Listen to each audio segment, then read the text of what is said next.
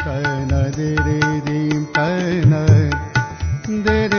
तन दी तरे तन नमस्कार। उज्यालो नाइन्टी नेटवर्कको कार्यक्रम श्रुति सम्वेकबाट प्राविधिक साथी सशेन्द्र गौतमसँगै म अच्युत घिमिरेको स्वागत छ।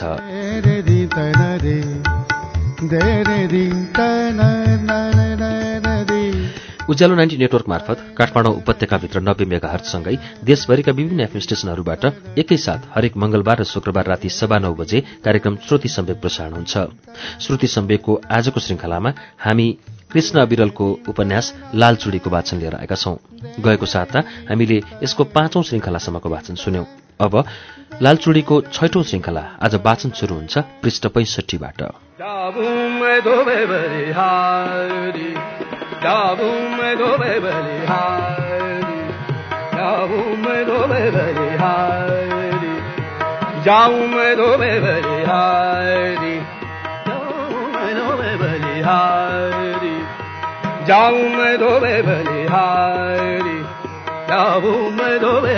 Hari. कक्षाका अरू साथीहरूभन्दा तीक्ष्ण दिमाग भएकी लैकी थिए निला पढाइमा असाध्यै तेज एकपटक सुनेको कुरा उसको दिमागबाट हत्तपत्त मेटिँदैनथ्यो आठबाट नौ कक्षामा जाँदा ऊ स्कुल दोस्रो भएकी थिए। सरहरूले पनि उसलाई असाध्यै माया गर्नुहुन्थ्यो। नौ कक्षामा पुगेपछि उसले दस कक्षामा पढ्ने सञ्जय यादव भन्ने लैकासँग प्रेम गर्न थाली। ऊ पनि लगातार पाँच वर्षदेखि स्कुल टप गरिरहेको जेहेन्दार विद्यार्थी थियो। हाम्रो समाजका मानिसहरू यति सङ्कीर्ण छन् कि छोरीचेलीहरूले परपुरुषसँग बोलेको मात्रै देख्यो भने पनि शङ्का गर्न थालिहाल्छन्। हाँसेको सँगै हिँडेको देख्यो भने त उनीहरूलाई काम पुगिहाल्छ।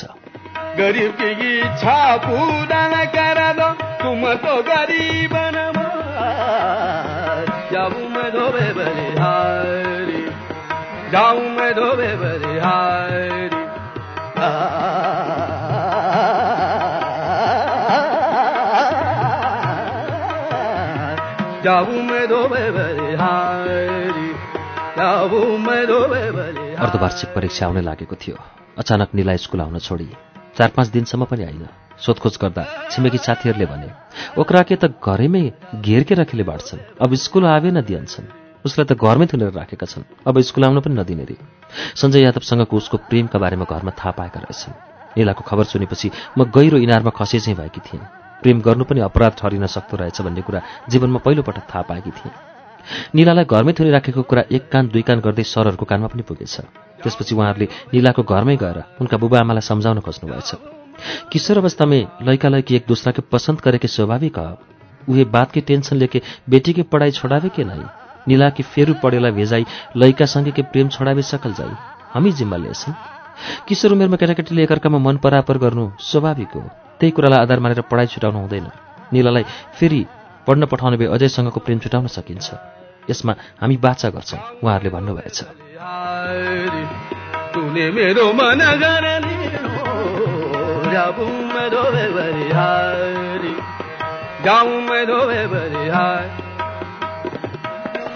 तर निलाको बुबामाले अनौठो सर्ट राख्नुभएछ। लैका के स्कुल से निकाल्ला पर मात्रै निलाके पढे भेजावाल जाई। त्यो केटालाई स्कुलबाट निष्कासन गरेको खण्डमा मात्रै निलालाई फेरि पढ्न पठाउने। सञ्जय बदमास भइदिएको बेग्लै कुरा। त्यसैले कुरै मिलेन। त्यसपछि हेडसर पनि जानुभयो। निलाका बुबाआमालाई सम्झाउन। उहाँ पनि निराश भएर फर्काउनु भयो। जातवाद केही होइन। प्रेमका अगाडि त झन् सबै कुरा गौण हुन्छ भन्छन्। तर निला आफूभन्दा तल्लो जातको केटासँग प्रेम गरेकै कारण पढ्नबाट वञ्चित भएकी थिए। केही महिनापछि सुनियो। निलाको बिहे इन्डियाको केटासँग भयो भनेर। उसलाई उसको मावली सिमरौनगढबाटै मग्नी गराएर बिहे गरिदिएछन्। त्यसको झन्डै पाँच वर्षसम्म हाम्रो भेट भएको थिएन।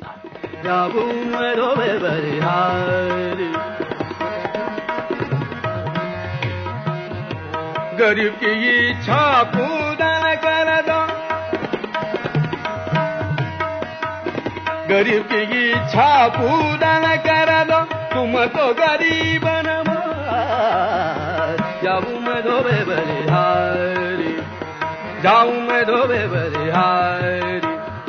अघिल्लो पटकको महानवमीको दिन गढीमाई दर्शनमा जाँदा अचानक निलासँग भेट भयो। काखमा एक वर्ष जतिकी छोरी थिए पिलन्दरे ऊ आफू पनि सुकेर सनपाटको डाँट जस्तै भएकी थिए। जिउमा बेरिएको साडी पनि मैलो र थोत्रो देखिन्थ्यो। त्यसबीचमा उसले तीनवटै छोरी जन्माइसकेकी रहेछ। वर्षेनीका दुध कटुवा उसको त्यो रूप देखेर म छक्क परेँ। मेरो बोली नै फुटेन। मसँग भेट भएपछि ऊ डाकको छोडेर रोई। ऊ रोएपछि उसकी नाबालक छोरी पनि रुन थाली। बाटो हिँड्नेहरू पनि के किन भएछ भनेर हेर्न थाले। कतिपयले के भएको भनेर उभिएर सोध्न थाले। निलालाई सम्झाउन समेत मलाई मुस्किल पर्यो। धेरै बेर सम्झाएपछि उसले आफ्नो कहानी बताई। जुन सुनेर मेरो मुटु नै ठाउँ छोड्ला जस्तो भयो। जिउ तात्तिएर मलाई एक्कासी काम जरो आउला जस्तो भयो। उसलाई छोरा किन जन्माइनस्? तेरो कोख नै उस्तो भनेर उसलाई सासु नन्द लोग्ने सबै मिलेर दिनौ पिर्ता रहेछन्। अब बेटा न जन्माइबु त तोहर सौतिन ल्यायम कहके धम्की दिएत बाँड्छन्। खाइए पिए के भी निमन से न देवलन्छन् अब पनि छोरा जन्माइनस् भने सौता हाल्छौँ भनेर धम्की दिइराखेका छन्। खान पनि राम्ररी दिँदैनन्। उसले आँसुका ढिक्कासँगै मिसाएर आफ्नो बोली जसो तसो ओकाली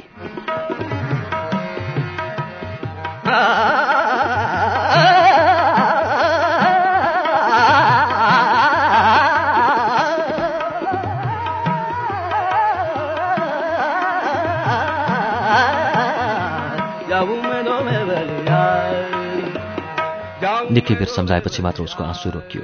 हामीले धेरै बेर गफ गऱ्यौँ।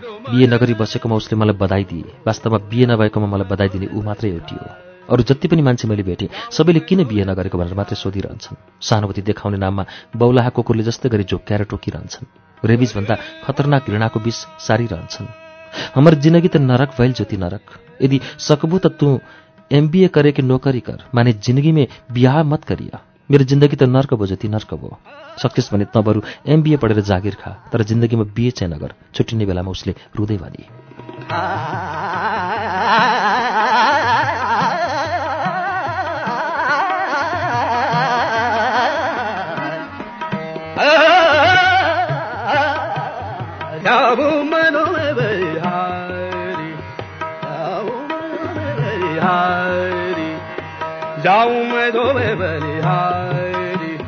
वास्तवमा छोरो नजन्मिनुमा उसको कुनै दोष थिएन। डाक्टरी परीक्षण गर्ने हो भने उसको लोग्ने बनाउँदाको दोष देखिने निश्चित थियो। विज्ञानले नै यो कुरा प्रमाणित गरिसकेको छ। तर सजाय निलाको भागमा मात्रै परेको थियो। बिचरी निला। अझै पनि निलाको आँखाबाट बगेका आँसु सम्झेपछि मलाई बिहे भन्ने शब्दप्रति नै घृणा लागेर आउँछ। तर त्यसबेला मैले घृणा मान्दैमा समस्याबाट मुक्त हुने स्थिति थिएन। बिहे गर्दिन स्वावलम्बी भएर कुमारी नै बस्छु भने गाउँ समाजमा बसिन सक्नुको स्थिति सिर्जना हुन सक्थ्यो। म चाहन्थेँ मलाई देखाउन अब कुनै केटा नबोलाइयोस्। बरु एमबिए सिद्धाएर आत्मनिर्भर हुने मौका दिइयोस्। त्यसपछि देखा जाएगा। जिन्दगीमा बिए गर्नुपर्छ भन्ने के छ र? ठाकुरराम बहुमुखी क्याम्पसकी उपप्राध्यापक डाक्टर सरस्वती नेपालले त बिए नगरी सम्मानित जीवन बाँचिरहेकी छिन् भने म किन सक्दिनँ? त्यति बेला म यस्तै सोच्न थालेकी थिएँ।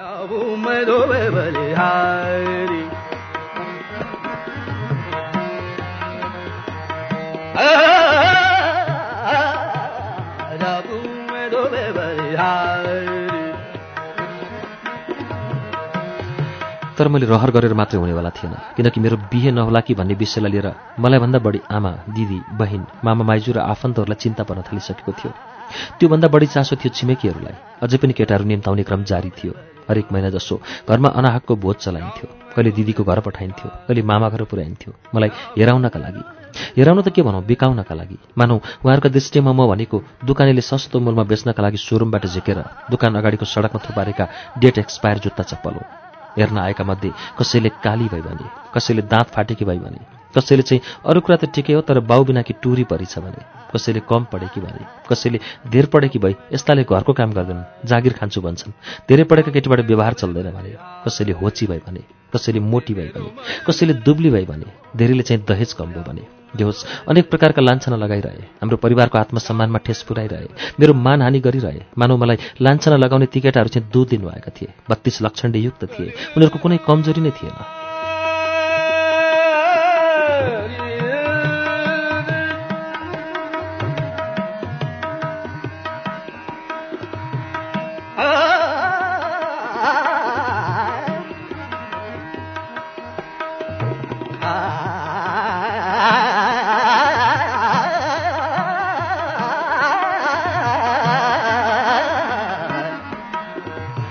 हुन त हिन्दूहरूले देवताको रूपमा पुज्ने राम कृष्णहरूमा पनि थुप्रै कमजोरी देखिन्छन्। रामले धोबीको कुरा सुनेकै भरमा दोजिया भएकी सीता जस्ती पतिव्रता सुन्दरी पत्नीलाई एकान्त वनमा लगेर छाड्ने नै थिएनन्। कृष्णले बेदाको बाँड लागेर छटपटाउँदै अकाल मृत्युवरण गर्नुपर्ने नै थिएन। त्यति मात्रै होइन उनीहरूमा कमजोरी नहुन्थ्यो भने रामायण र महाभारतको युद्ध नै हुने थिएन। यद्यपि गीता दर्शनमा सत्य र धर्मको स्थापनाको लागि युद्ध जायज भएको तर्क गरिएको छ। कृष्ण र पाण्डवहरूका पक्षबाट भएको नरसंहारलाई उचित ठहराइएको छ। वाल्मिकीको रामायणमा पनि त्यही आशय छ। तर के मान्छेको रगतको खोलो बगाएर सत्य र धर्म स्थापना हुन सम्भव छ?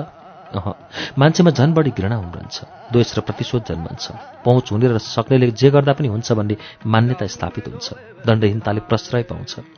दक्षिण भारत र श्रीलङ्काका हिन्दूहरूले त्रेतायुगदेखि रामलाई नपुजेर किन रावणलाई पुजिरहेका छन्? रामले गरेको अत्याचारप्रतिको आक्रोश होइन। आजसम्म पनि मानिसहरूले कर्णलाई दानवीर र दुर्योधनलाई राष्ट्रवादी किन मानिरहेका छन्? कृष्ण र उनका अनुज पाण्डवहरूप्रतिको असन्तुष्टि होइन। गरीब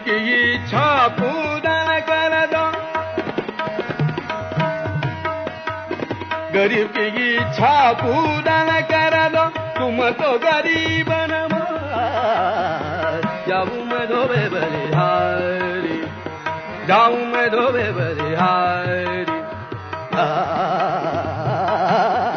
कमजोरी हरेक मान्छेमा हुन्छ कसैमा धेरै हुन्छ कसैमा कम। कमजोरी कम हुनेहरू समाजमा आफ्नो युगमा लोकप्रिय हुन्छन् देउतामा दरिन सक्छन्। कमजोरी बढी हुनेहरू दानव ठहरिन सक्छन्।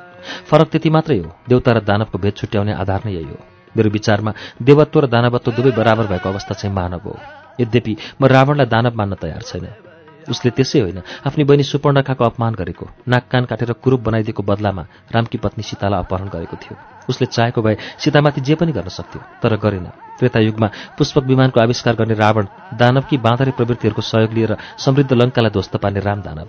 यदि आफ्नै भाइ विभीषणले गद्दारी नगरेको भए रावणमाथि रामको केही जोड चल्ने थिएन। भनिन्छ रामको हातबाट मारिनु अघि रावणको सुनमा सुगन्ध भर्ने र स्वर्ग जाने सिँढी बनाउने लक्ष्य थियो अरे। त्यस्तो महत्वाकांक्षी वैज्ञानिकलाई राक्षसको उपमा दिनेहरू वास्तवमै मूर्ख हुन्। तर हाम्रो समाजका अधिकांश कुमार केटाहरूले बिहे गर्नु अघि केटी छान्ने बेलामा आफूलाई देवताका रूपमा पुजिने राम र कृष्णभन्दा पनि विलक्षणयुक्त ठान्छन्।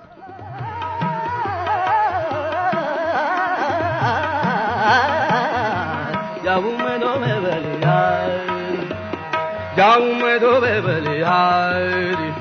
तूने मेरो मन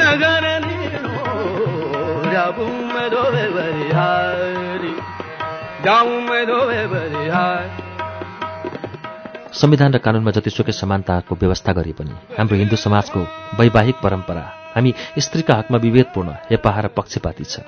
एक पक्षीय छ। किनकि विवाह भनेको दुई अलग मनहरू बीचको सम्झौता हो। यसमा दुवैको मनका चाहना इच्छाहरूलाई उत्तिकै प्राथमिकता दिएर बुझ्नु जरुरी छ। तर हाम्रोमा त्यस्तो हुँदैन। केटीको चाहना के छ बुझ्ने काम पटक्कै हुँदैन। यसकारण पनि बिहे हामी स्त्रीको हकमा एकतर्फी रूपमा लादिने सामाजिक अत्याचार हो भन्दा पनि फरक पर्दैन।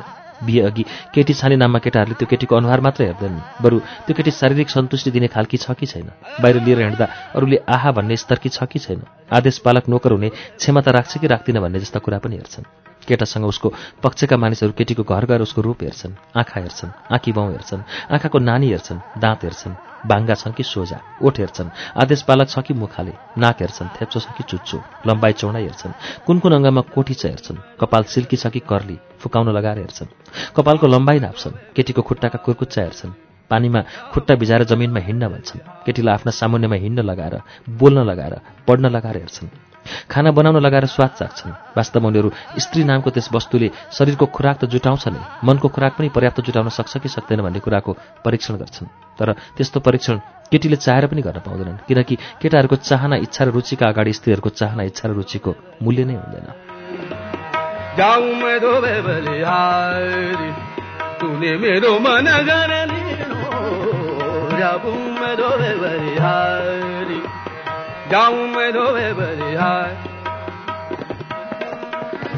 केटी हेरेर मन पर्यो भने बरपक्षले केटीको औँलामा एउटा औँठी लगाइदिन्छ। गाउँमा गाई भैँसी धान मकै काँक्रो तरकारी खरिद गर्दा बैना गरे चाहिँ र बिहेको तिथि निश्चित गरेर फिर्ता हुन्छ। यसको सोझो अर्थ हो टाउको मुख स्तन छाती पुट्ठो र सुराई जस्तो घाँटी भएको जतिसुकै अत्याचार गर्दा पनि प्रतिवाद गर्न नसक्ने यो मासुको थुप्रो अब मेरो लागि बोक भयो। यो अब अन्यत्र कहीँ बेच्न पाइने छैन। वास्तवमा अहिलेका केटाहरूको कुलत संस्कार र आचरणलाई हेर्ने भने केटीले चाहिँ केटा छान्नुपर्ने हो। विडम्बना यो छ कि केटो हेर्ने प्रथा कहीँ प्रचलित छैन। केटी आफ्ना सङ्गी साथी लिएर केटो हेर्न आओस्। केटोको नाम नाक कान कपाल आँखा छाती पेट खुट्टा केटोले हिँडेको खाएको नाचगान सिलाइ बुनाइ पढाइ लेखाइ नोकरी स्वभाव चरित्र लतकुलत आदिको बारेमा जानकारी लिन सकोस् कति राम्रो हुन्थ्यो होला। तर यो कुरा हामी सोच्न मात्रै सक्छौँ। पुरुषवादी समाजमा समानताका कुरा केवल नारा मात्रै हुन सक्ने रहेछ।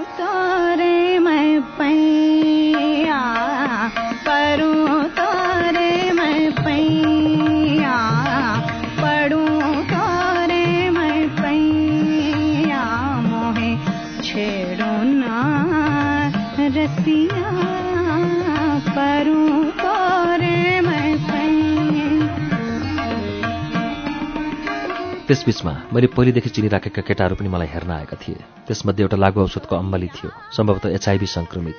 कान्छा काकाले ल्याउनु भएको एउटा केटो हतियारको अवैध व्यापारमा संलग्न अपराधी थियो। फुपाको भाइको माध्यमबाट आएको एउटा केटो क्याम्पस पढ्दाको बदमास गुण्डो थियो।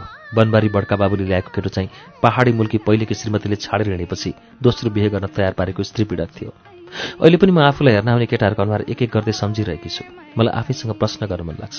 आखिर हामी बिहेयोग्य केटीहरूले पनि केटाहरूलाई उनीहरूले जिम्मेवारी जसरी नै ट्युन चक्क शैलीमा छान्दै खोट लगाउँदै हिँड्ने हो भने के गर्थे होला?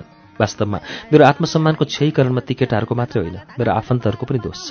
उनीहरूले ती केटाहरूका सामु मलाई देखाउनु अघि मेरो आत्मसम्मानको पनि ख्याल गर्नुपर्थ्यो। प्राकृतिक न्यायको सिद्धान्तलाई आधार मान्यो भने हामी केटीहरूको रुचि इच्छा अनिच्छाका बारेमा सोधिनु पर्थ्यो तर हाम्रो समाजमा यो कुरा ख्यालै गरिन्न। मलाई लाग्छ समाजमा हामी स्त्रीहरूको कुनै मूल्य नै छैन। पुरुषहरूको हामीप्रतिको व्यवहार देख्दा आक्रोश उर्लिन्छ। मानौ पुरुषहरूका नजरमा हामी स्त्रीहरू झुम्राका पुतली जस्ता मात्रै हौँ। उनीहरूले जे चाह्यो त्यही गर्न पाउने। राति सुत्नु अघि मैले झ्याल खोले चिसो हावाले गालामा मिठो गरी मुसारेर गयो।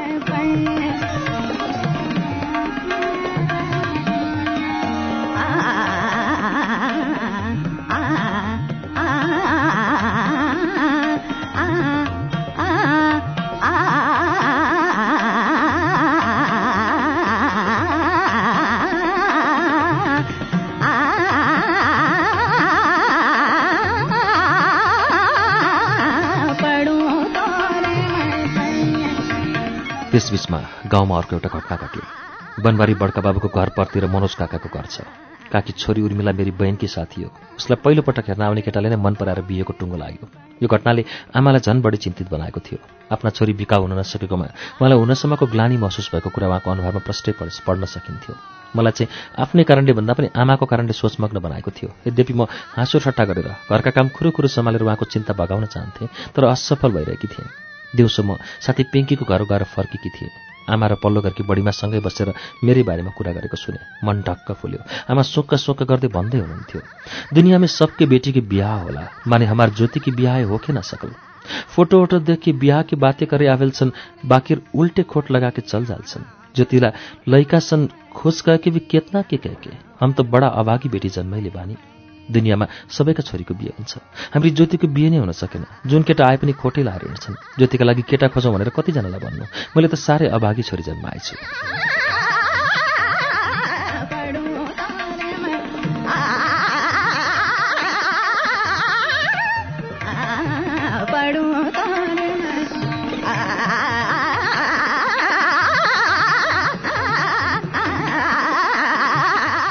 हमनी मात्रै हडबडाएला से कहाँ होइ? हामीले मात्रै हतार गरेर कहाँ हुन्छ? बढीमा सम्झाउँदै हुनुहुन्थ्यो। लगन आई त के करो से रोकियो के ना? रुकाई बिहा हो ये जाइनु। लगन आएपछि त कसैले रोकेर रोकिँदै रोकिँदैन। बिहे भइहाल्छ नि। कहाँ जाने? ऊ लगन हाम्रो जिन्दगीमै आजै त निमन होइत। खै त्यो दिन पनि म जिउँदो छँदै आइदिए हुन्थ्यो भनेको? साडीको सबकोले आँसु पुस्दै भन्नुहुन्थ्यो। दुनियाँको सामने चलाउँ कि मुस्किल हो गइल बा। दुनियाँले कुरा काटेर खपिन सक्नु बनाइसके। कति सहनु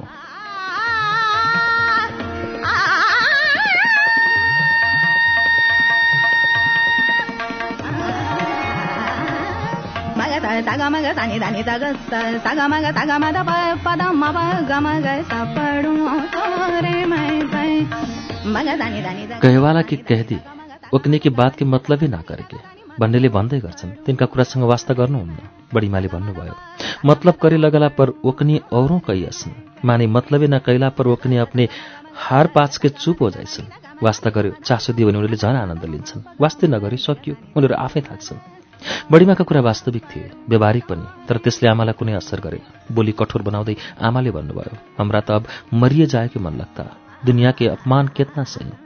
मलाई त बरु मर्न पाए पनि हुन्थ्यो जस्तो लागिसक्यो। दुनियाँको अपमान सहेर कति दिन बाँच्नु?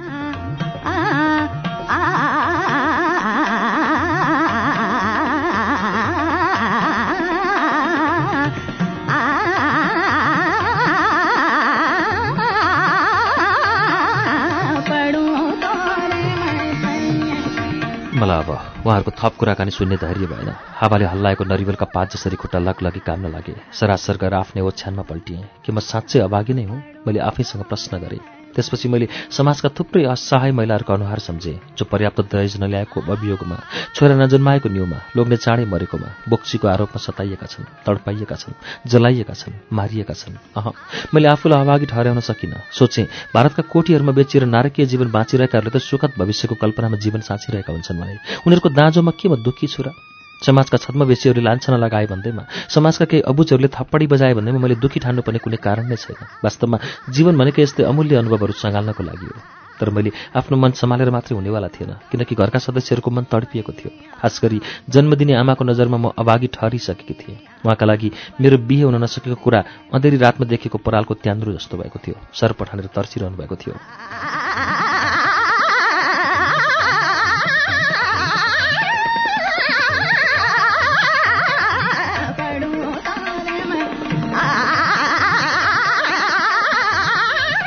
मेरो आँखा अनायास झ्याल बाहिर खुल्ला आकाशमा कुसमकुस गर्दै मडारिँदै गरेको बादलमा पुगे। मेरो घरमा पनि त्यसै गरी बादल मडारिरहेको थियो। अनिश्चितताको अनिश्चयको आशंकाको भएको उता हाम्री आमाको मन तड्किरहेको थियो। वर्षा हुने हो भने आकाश कति स्वच्छ हुने थियो होला। धरती कति खुसी हुन्थिन् होला।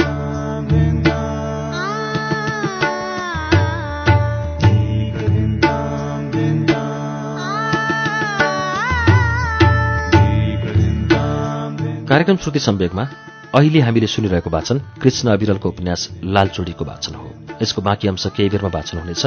उज्यालो सुन्दै गर्नुहोला।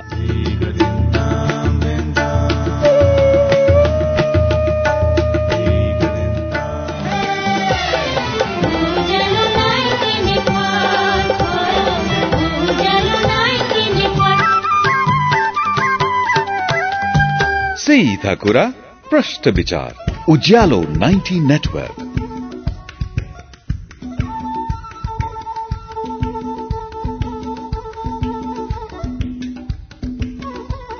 कार्यक्रम श्रुति सम्वेकमा तपाईँ अहिले कृष्ण अविरलको उपन्यास लालचोडीको वाचन सुनिरहनु भएको छ। अब यसको बाँकी अंश वाचन हुन्छ।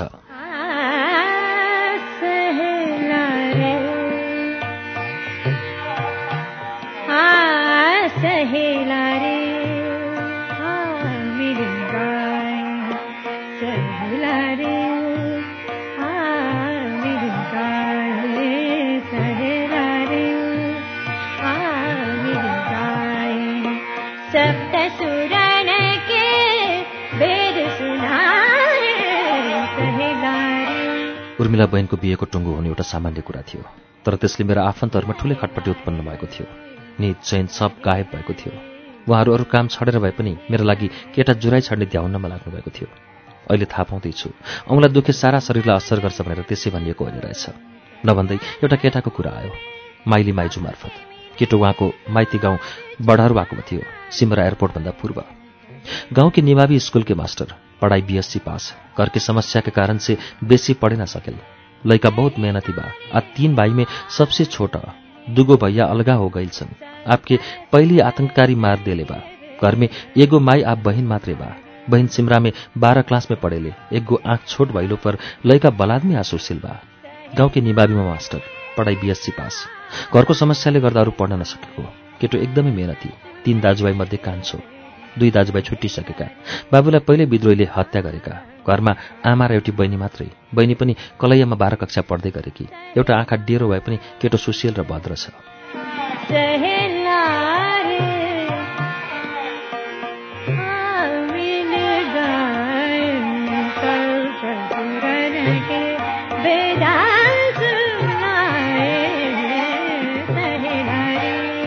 केटाका बारेमा सुन्दा सुन्दा त्यतिखेर मेरो कान कमजोर भइसकेका थिए। ती कुरा मेरो लागि वीरगञ्ज कलैया रुटमा चल्ने बसमा बजाइने हिन्दी सिनेमाका थोत्रा गीत जस्तै लागे तर कान थुन्न सकिनँ। मैले माइजूलाई खुच्चुको मोबाइलमा सम्पर्क गरी केटाको फोटो हेर्ने इच्छा गरेँ। यति बेला मैले सिम लिइसकेकी थिएँ। सेट चाहिँ बिनाजुले दिनुभएको थियो। केही दिनपछि माइजू आउनुभयो। कसैको बिहेमा खिचेको सामूहिक फोटो ल्याएर केटो देखाउनु भयो मलाई केटो ठिकै लाग्यो। लगत्तै सोचेँ मलाई ठिक लाग्नु र नलाग्नुको के अर्थ? आखिर समाजमा बिहे गर्ने भनेको केटाले गर्ने हो। केटीहरू त फगत बिहेमा बस्ने मात्र हुन् झुम्राको पुतली चाहिँ त्यति बेला हाम्रो घरका सदस्यहरूको सम्बन्धका बीचमा धजा फाट्न थालेको थियो। धान रोपिसकेपछि खडेरी लागेको खेतमा जाँ आमा र दिदी बिनाजुको नजरमा म दयाको पात्र बन्न थालेकी थिएँ। बहिन कान्ताका लागि त म घृणाको पात्र नै बनिरहेकी थिएँ। पछिल्ला दिनमा त भाइ र सानी बहिन शान्ताले समेत मलाई उपेक्षाको व्यवहार गर्न थालेका थिए। स्थिति आर्थिक त झनै जर्जर भइसकेको थियो। ऋण काट्दा काट्दै हैरान भएर आमाले कलैयाको जग्गा पनि बेचिसक्नु भएको थियो। जुन जग्गा बुबाको हत्यापछि सरकारले दिएको राहत रकमबाट किनेका थियौँ। आमाका गहनाहरू त पहिल्यै मासिसकेको छ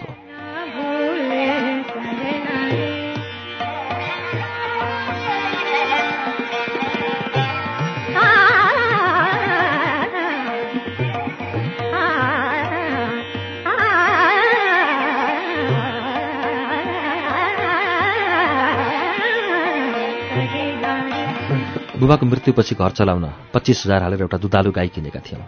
एउटा लोकल गाई पहिले देखि थियो। दुध बेचेर सामान्य गुजारा चल्दै थियो। तर महिनादेखि गाई खोरेत रोगले थालिएपछि दुध स्वात्तै सुकिदियो। अर्को गाई छ महिनापछि मात्रै ब्याउनेवाला थियो। बिहानको एक किलो दुध बेचेर के हुनु? घरको अवस्था सम्झँदा सम्झँदै मलाई आफैदेखि दिक्क लागेर आउँथ्यो। किनकि त्यो सबको कारण मै थिएँ। अब आउने केटोले पनि मन पराइदिएन भने म जीवनभरि बिहे नै गर्दिनँ। बरु कुमारी नै बस्छु। समाजले जेसुकै भने पनि भनोस्। केही दिनपछि नै माइजूले खबर गरिदिनु भयो लैका सब यी फागुन चौध गते शनिचर के दोपहरिया एक बजे आवेवाला बाँड्छन्। बत मिल जाई त भरसक शॉर्टकट में जल्दी बिहा करके सोचले बाँड्छन्। आज दहेजी बेसी न चाहि बलु। उहाँका कुरा सुनेर मलाई सम्भावनाको ढोका खुले जस्तै लाग्यो। मनमा नै दङ्ग परे। सोचेँ यो केटाले मन पराइदिए जीवन साँच्चै सुखी हुने थियो होला।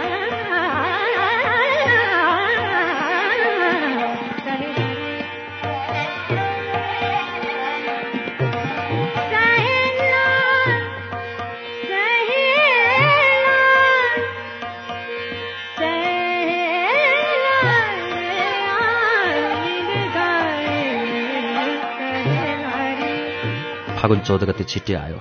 केटा पक्षको स्वागत सत्कारका लागि हप्ता दिन अघिदेखि नै तयारी सुरु भएको थियो। त्यो दिन पनि बिहानैदेखि आफन्तहरू जुटेका थिए केटा पक्षबाट दहेज नचाहिने कुराले आफन्तहरूको अनुहारमा पनि खुर्पे जुन प्रश्न देखिन्थ्यो। म बिहान एघार बजीदेखि नै श्रृङ्गार पटार गरेर तयार राखेँ। अघिल्ला पटकहरूमा मलाई सिङ्गारिन समेत झिझो लाग्न थालेको थियो। तर यसपटक किन किन? मेरो मन प्रफुल्ल भएर फक्रेको थियो। आँगनमा धकफुकाएर हाँसिरहेको रजनीगन्धा जस्तै। दुई बज्यो अढाई बज्यो तिन बज्यो। अह केटो पक्षको चालचुल देखिएन बिनाजुले केटाको मोबाइलमा पटक पटक सम्पर्क गर्न खोज्नुभयो। मोबाइलले नेटवर्क फेल भनिरह्यो। लाग्दै लागेर। त्यसपछि केटाको काकाको नम्बर डायल गर्नुभयो। त्यसपछि पनि उही प्रक्रिया दोहोरियो। आफ्नो मोबाइलले काम नगरेको कि भनेर मेरो मोबाइल नम्बरबाट सम्पर्क गर्न खोज्नुभयो। कसै गरे पनि लाग्दै लागेन। उता मामा पनि मोबाइल थिच्दा थिच्दै हैरान हुन थालिसक्नुभयो। त्यसपछि मामाले व्यक्तिगत कामको लागि कसैलाई फोन गर्न खोज्नुभयो। त्यहाँ पनि सम्पर्क भएन। बिनाजुले मामाको नम्बरमा डायल गर्नुभयो लाग्दै लागेन। त्यसपछि पो थाहा भयो। नेपाल टेलिकमको सिस्टम नै फेल भएको कुरा।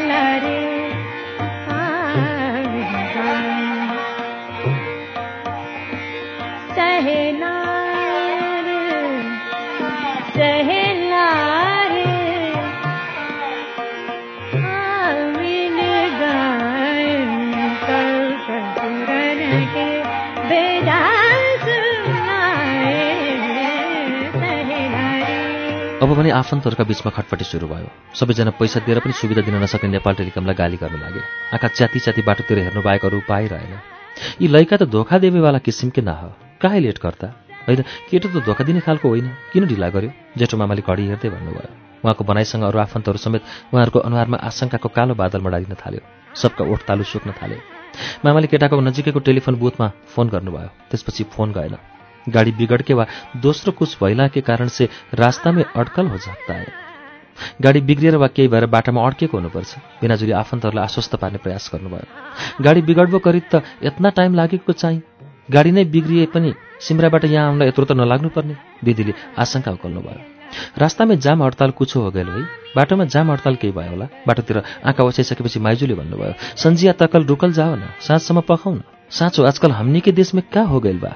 बंद हड़ताल करे त फैसने चल गइल बा।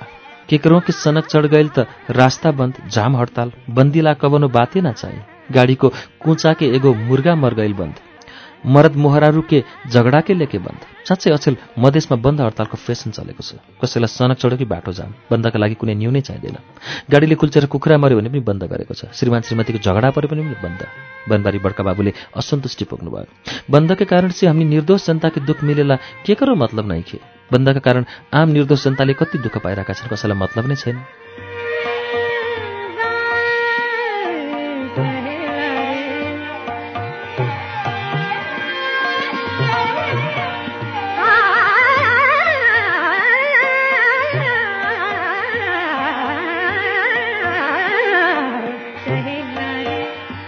यी सब सरकार लाचार भइल परिणाम हो। यो सब सरकार लाचार भएको परिणाम हो बिनाजुले भन्नुभयो। अपना माग पूरा करा बेला सड़क बंद करने करके निर्दोष जनता के दुख देवे वाला के खोज खोज के लाठी लगावेल जाइ त बन्द करके के करे हिम्मत होइत? आफ्नो माग पूरा गराउने न्युमा सडक बन्द गरेर निर्दोष जनतालाई दुःख दिनेहरूलाई लाठी लगाउने हो भने कसले बन्द गर्ने आँट गर्थ्यो? उहाँहरू गफिरहनु भएको छ। यता मेरो मनमा भने ढुकढुकीको चाल बढ्न थालेको छ। कथम कदाचित केटा हेर्न नआइदिएको खण्डमा खप्नुपर्ने सामाजिक आलोचना सम्झेर मन कालिन थालेको छ। यदि त्यसो भयो भने मैले भोलि नै झुन्डिएर मरे हुन्छ। मेरो मनले भन्न थालिसकेको थियो। कहाँ जाने? पहिलेले दोस्रो लयका छन् त न? कतै यो केटा पनि पहिलाका केटाहरू जस्तो त होइन। मेरो कोठामा पस्दै गर्दा बहन कान्ताले भने आखिर आबही के नरहे त आइमसन कहे कि काहेक आश देखावे के? आखिर नआउने थियो भने किन आउँछु भनेर आश देखाउनु? मैले उसको अनुहारमा पुलुक्क हेरेँ ऊ साँच्चै हताश देखिन्थे मलाई भन्दा बढी पिर उसलाई परेको थियो।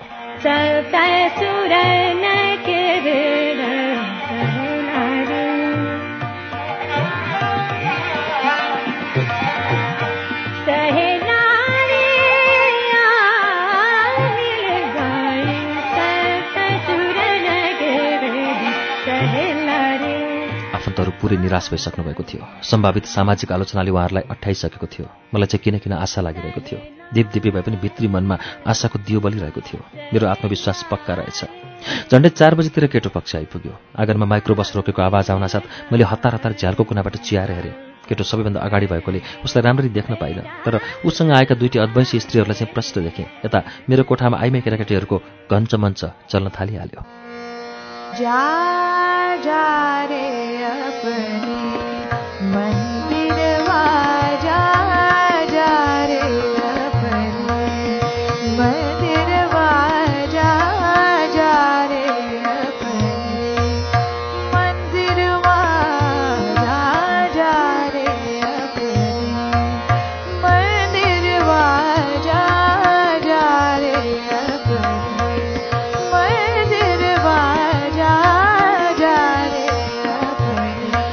सिमरा में एगो नेता कहेवाला सड़क जाम कर रखल। अयो फंस गइन छिन्। फोन करके जानकारी करावे के सोच्ने हस्सन त जिल्लाभरमै नेटवर्क नारल। समरामा एउटा नेता भन्ने सडकमा बसेर बाटो जाम गरेकोले फस्यौँ। फोन गरेर जानकारी गराउन खोजेको जिल्लाभरिकै नेटवर्क नै खत्तम बैठक कोठामा पुगेपछि केटाले भन्यो न त हामी डेढ बजे आजै तिसन लेट भइल ह माफ कैल जाए नत्र हामी डेढ बजे नै आइपुग्ने थियौँ। ढिला भएकोमा माफ गर्नु होला है। भित्र कोठाबाट उसको बोली सुनिरहेको थिएँ। उसको शिष्टता देखेर मनमा नै दङ्ग परे। उसको पहिलो प्रभाव नै सकारात्मक रह्यो। नेते के रास्ता बन्द करे के परल आखिर कहाँ भइल रत? नेताले नै बाटो बन्द गर्नुपर्ने न्यु चाहिँ के रहेछ? राजनीतिमा चासो राख्ने बिराजुले सोध्नुभयो। कहाँ होइ त? मन्त्री भइल समयमै कवनो सरकारी संस्थान से लेहल गाडी मन्त्री पद छुट्ला के सात महीना तक भी फिर्ता नकैले रहे। के हुन्थ्यो? मन्त्री हुँदा कुन सरकारी संस्थानबाट लिएको गाडी मन्त्री खुस्केको सात महिनापछि पनि फिर्ता गरेको रहेनछ। केटोले दिक्क मान्दै भन्यो आज सिमरा में ट्राफिक पुलिस पकड़ लेलक वही से उहे बात के लेके सड़क में नाराबाजी करत रहे। आज सिमरामा ट्राफिकले फेला पारेर चाबी थुतेछ त्यही न्युमा सड़कमा बसेर नाराबाजी गरिराखेका थियो।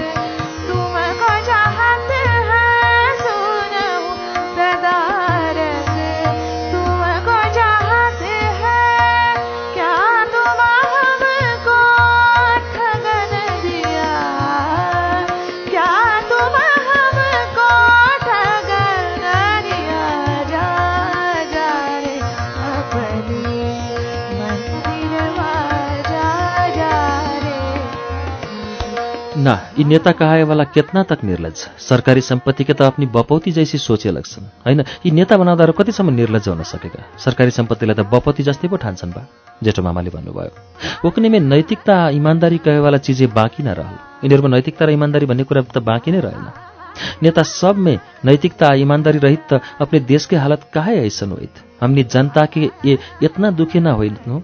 नेताहरूमा नैतिकता र इमान्दारी बाँकी रहेको भए त देशको हालत किन यस्तो हुन्थ्यो र? हामी जनताले यति धेरै दुःख पाउने नै थिएनौँ नि केटोले भन्यो।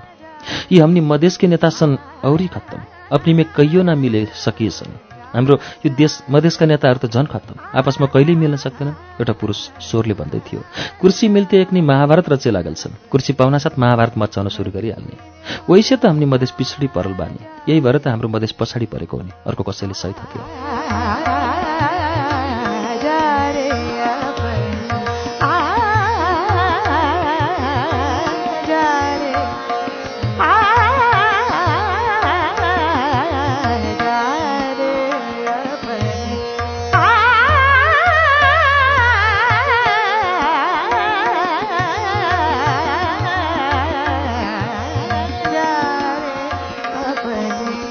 सब सामन्ती संस्कारवाला। आ अपराधी चरित्र भइल छन् मात्रै नेता भइलाके कारण भइल बा। मधेसके नेता लोक के देखिन एको गो इमान्दार नई खस्न् यो सबै सामन्ती संस्कारवालाहरू र अपराधी चरित्र भएकाहरू मात्र नेता भएर त यस्तो भएको।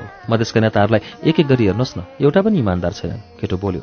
पहिले के चोर लुच्चा लफङ्गा अख्तियार चाहिँ दोषी ठहरल भ्रष्टाचारी तस्कर माफिया सामन्तहरू मात्रै नेता होइछन्। विगतका चोर लुच्चा लफङ्गा अख्तियारबाट बात लागेका भ्रष्टाचारी तस्कर माफिया सामन्तहरू मात्रै नेता भएका छन्। सब नेता वैसन नै छन् अनन्त ठाकुरजी मधेस आन्दोलनसी जन्मल सुपेन्द्र यादव एकनिके त कोटीमै राखेकै नमिले। सबै नेता त्यस्ता छैनन्। अनन्त ठाकुरजी मधेस आन्दोलनले जन्माएका सुपेन्द्र यादवहरूलाई त त्यो कोटीमा राख्न मिल्दैन है।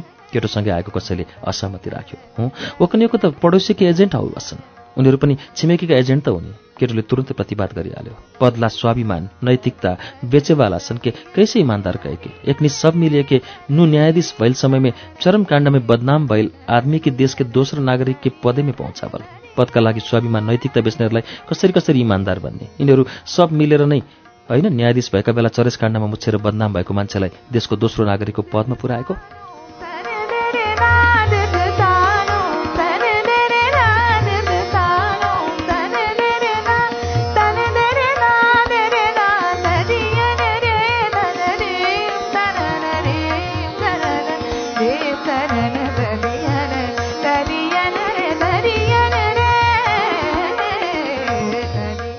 नैतिकता कमजोर भइल बाद अपने में मिलाप नभइल बाद दोस्रे लोग त नीचा देखाइबे करिनु। नैतिक धरातल कमजोर भएपछि आपसमै मिलाप नभएपछि अरूले हेपिहाल्छ नि बनबारी बड्का बाबुले भन्नुभयो कहावते बा भाइ फुटे गमार लुटे। भनाइ नै छ नि भाइ फुटे गमार लुटे। जबन दिन वास्तविक जनता के बेटा नेता बनी उहे दिन जाके अपना मधेस के समस्या समाधान शुरू हुई जुन दिन वास्तविक जनताको छोरो नेता हुन्छ त्यो दिन मात्रै हाम्रो मधेसको समस्या समाधान हुन्छ। बिनाजु बोल्नुभयो। यी सामान्यता अवसरवादी भ्रष्ट सब जनता के बेटा के नेते बने न देवेल्सन वही से त यी समस्या बा। यी सामन्त र अवसरवादी भ्रष्टहरूले जनताको छोरालाई त नेता नै हुन दिँदैनन्। र पो मार्यो त केटोले हाँस्दै भए म भित्रबाट बैठक कोठामा भएका सबै कुरा सुनिरहेको थिएँ। अनुहार नदेखे पनि केटाको तार्किक विचार सुनिसकेपछि मेरो मनले निष्कर्ष निकाल्यो यो केटो पक्कै बलाद्मी र सङ्घर्षले खारिएको हुनुपर्छ।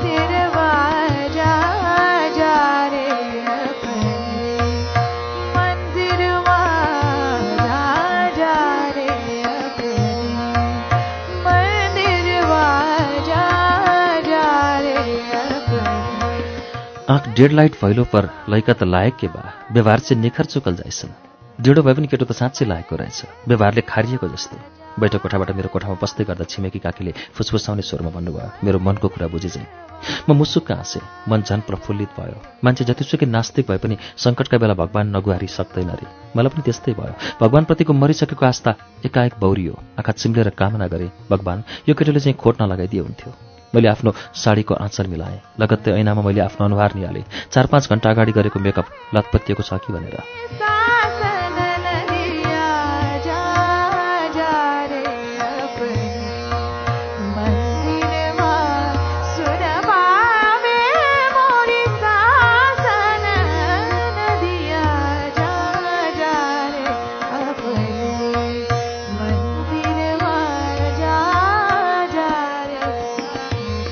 यदि लैका कुछो त उही दिनकै जैसन खाडा जवाफ मत दिया। केटाले कुनै कुरा सोध्यो भने अस्ति नैको जस्तो गरी ठाडो ठाडो जवाफ दिने होइन नि दिदीले धम्क्याउनु भयो।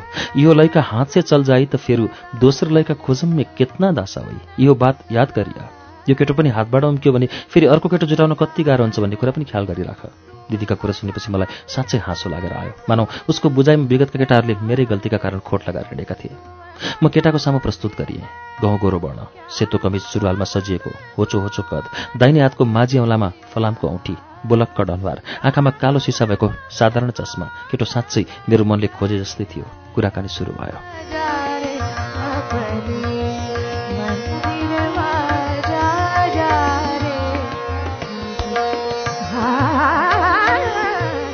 अचम्म। केटोले मलाई पहिले देखिसकेको रहेछ। उसले त्यो कुरा सबैका सामु खुलास्ता भन्यो अनि मसँग छुट्टै कोठामा कुरा गर्ने इच्छा जाहेर गर्यो। रउवा के हमार बेटी निमन लागल त बिहा के बात अगाडि बढावल से वही जाइनु? हजुरलाई राम्रो लाग्यो भने कुरा अगाडि बढाउँदा भइगयो नि जेठो मामाले भन्नुभयो। अलगा जाके बात गरे कि परिजे छुट्टै कुरा गरिराख्नुपर्छ र। खालि हाम्रा पसन्द चाहिँ कहाँ होइजे मैले मन पराएर मात्रै कहाँ हुन्छ? मामाको कुरामा असहमति जनाउँदै उसले भन्यो लैकी की इच्छा भी त बुझे के परी। बाद में ब्याह हो गल पर रउवा से ब्याह करे कि हमार त मनै जा रहे कहीँ त कहाँ कैल जाए? उनको इच्छा पनि त बुझ्नुपर्छ। भोलि बिहे भइसकेपछि उनले तपाईँसँग बिहे गर्ने इच्छै थिएन भनिन् भने के गर्ने? मामा लगायत मेरा आफन्तहरू हाम्री चेली त्यति छैनन् भन्ने आशयसहित छुट्टी कुरा गर्न जरुरी नभएको कुरा सम्झाउन खोज्दै हुनुहुन्थ्यो तर केटो मानिरहेको थिएन। हँ एक बेर लैका लैकी एकान्तमै बात कहिले निमन होइ? हो हो एकपल्ट केटाकेटी एकान्तमा कुरा गरेकै राम्रो। केटासँगै आएका कमेज धोती लगाएका एकजना वयोवृद्ध पनि केटाको पक्षमा बोले कहाउते बा? पहिलेकै बाउर बादमे बासमती चाउर? भनाइ नै छ नि पहिलेको तितो पछिको मिठो।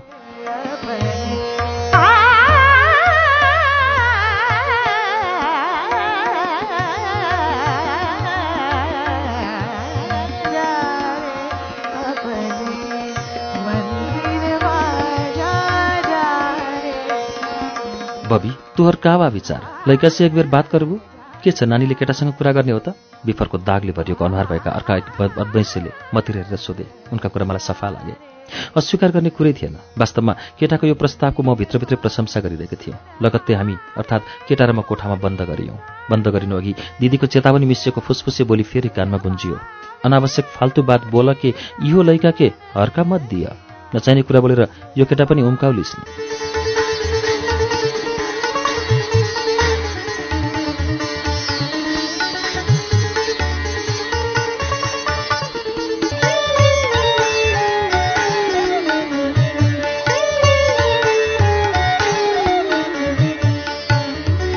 श्रुति सम्वेकमा अहिले हामीले सुनेको वाचन कृष्ण अविरलको उपन्यास लालचुडीको वाचन हो। यो वाचनसँगै आजलाई श्रुति सम्वेकको समय सकिएको छ। अर्को साता लालचुडीको सातौं श्रृङ्खला लिएर आउनेछौ। त्यसअघि शुक्रबारको कार्यक्रममा अर्को कुनै गद्यको वाचन हुनेछ। तबसम्मका लागि प्राविधिक साथी सशेन्द्र गौतम र म अच्युत घिमिरे विदा चाहन्छौ। शुभरात्री।